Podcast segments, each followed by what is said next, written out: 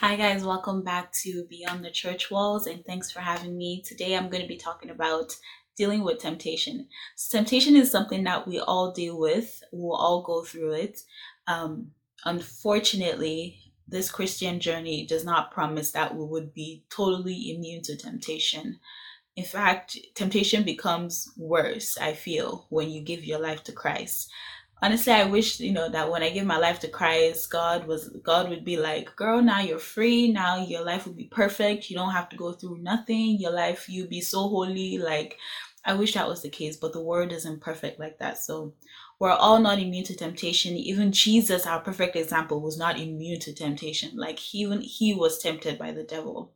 But just because we you know we will struggle with temptation doesn't give us the right to obey temptation. Okay. And I want you guys to also understand that temptation itself is not a sin, but when we yield to temptation, then we fall into sin. So let's just get that out of the way. Temptation itself is not a sin. So I just decided to, you know, talk about dealing with temptation because I feel like we're all kind of faced with temptations almost every day. So many things on social media, so many things on the internet, even the people you surround yourself with, even like common food or whatever it is, like things like that can be a temptation. So it's something that we are faced with, I feel like, on a day to day basis. So I just thought I'd talk about things that I'm doing right now or yeah, things I'm doing right now to help me deal with temptation. Yeah, so let's get into it. So, dealing with temptation. Number one, you gotta flee from it, okay?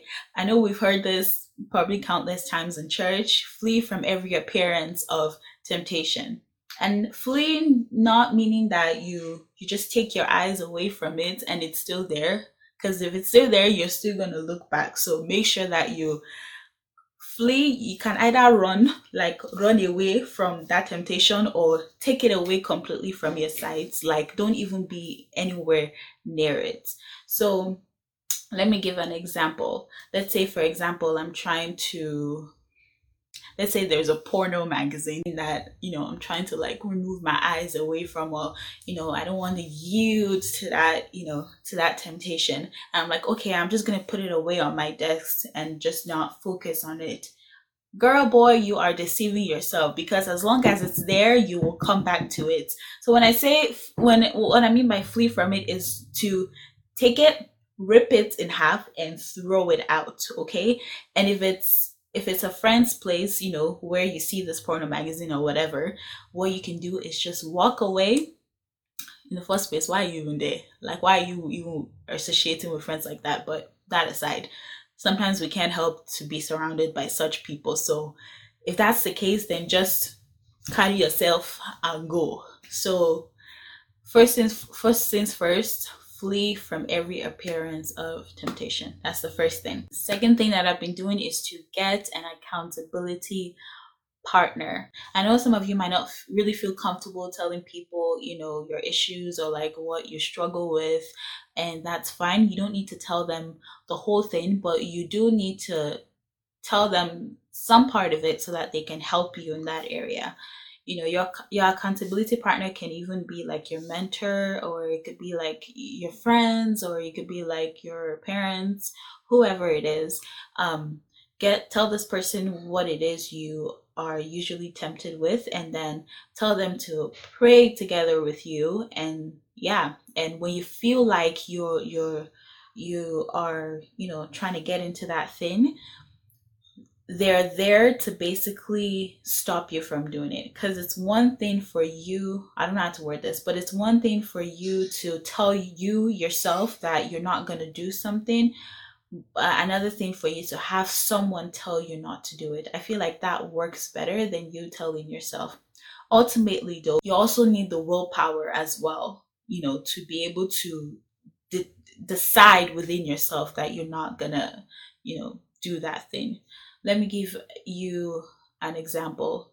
Let's say these are just examples, guys. I'm not giving any personal examples, okay? But okay, let me just give one personal example. So when I was still in school, I liked this guy, and um, at that point in time, we weren't exactly you know, we weren't we weren't really boyfriend and girlfriend, but we knew we liked each other basically. So I I was I felt the urge basically to be alone with this person. Like I really, really wanted to be alone with this person. There was a point where I felt like I really wanted to like go over to their place and, you know, just do things. I'm not gonna go into details, but just do things. You know, when you really, really like someone, there are a lot of things you want to do with the person. Let's be real, okay?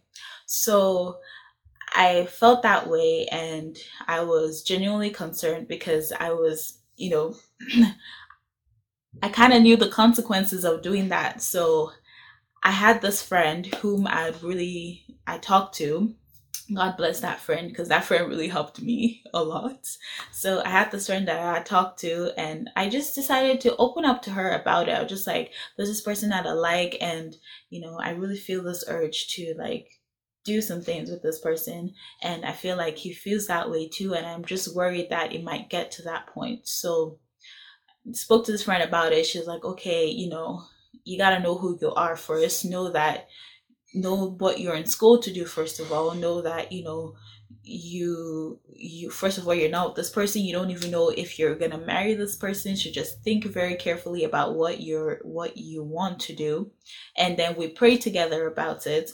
And we prayed for like we prayed for days about it. And she was praying for me. I was praying for myself you know in my own private time which really really helped. So i feel like if i didn't have her there i wouldn't have been able to resist uh, with my own power. You know the holy spirit was there with me yes but sometimes you just need that extra push especially when your you know spiritual life isn't as you know high up there as you'd want it to be. So that that is basically what i mean by having like an accountability partner. So number three is to understand your personal weakness. Some of us we don't like to admit to ourselves that we have you know these weaknesses. And it's it's it's not bad for you to admit it. It's actually very good for you to understand what those weaknesses are because only then will you begin to work on them. So yes, try to understand those weaknesses. Like some people, when they see like big breasts or big boobs, or when they see like food or whatever, whatever it is, like their legs start shaking. But if you don't understand that, that is what kind of gets you going, or that is what kind of, you know, leads to you sinning, then there is no way that you would be able to work on it. So understand that, understand your weaknesses and work on it. The fourth one is to focus your mind and your life around the Word of God.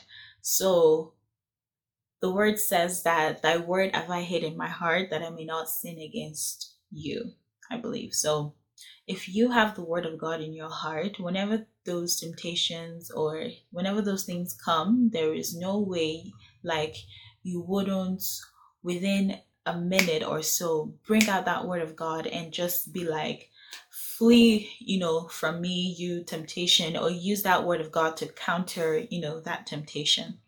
And listen to messages about, you know, dealing with temptations.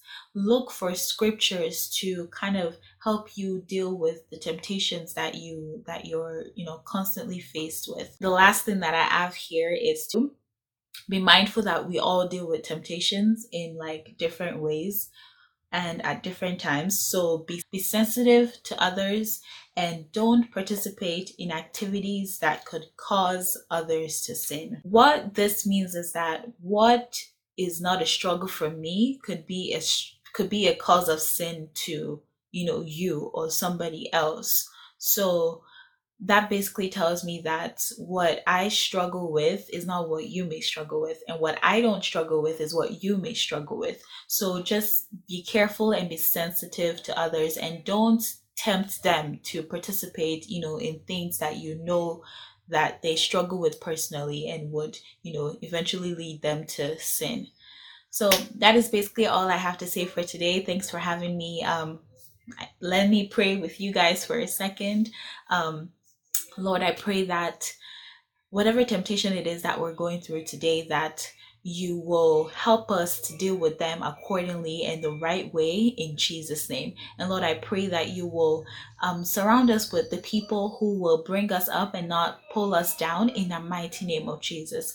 And Lord, I pray that in any in every way possible that you will continually bring us closer to you and that you will help us to continually study your word and to meditate on your word and to keep that word, your word in our heart in the mighty name of Jesus.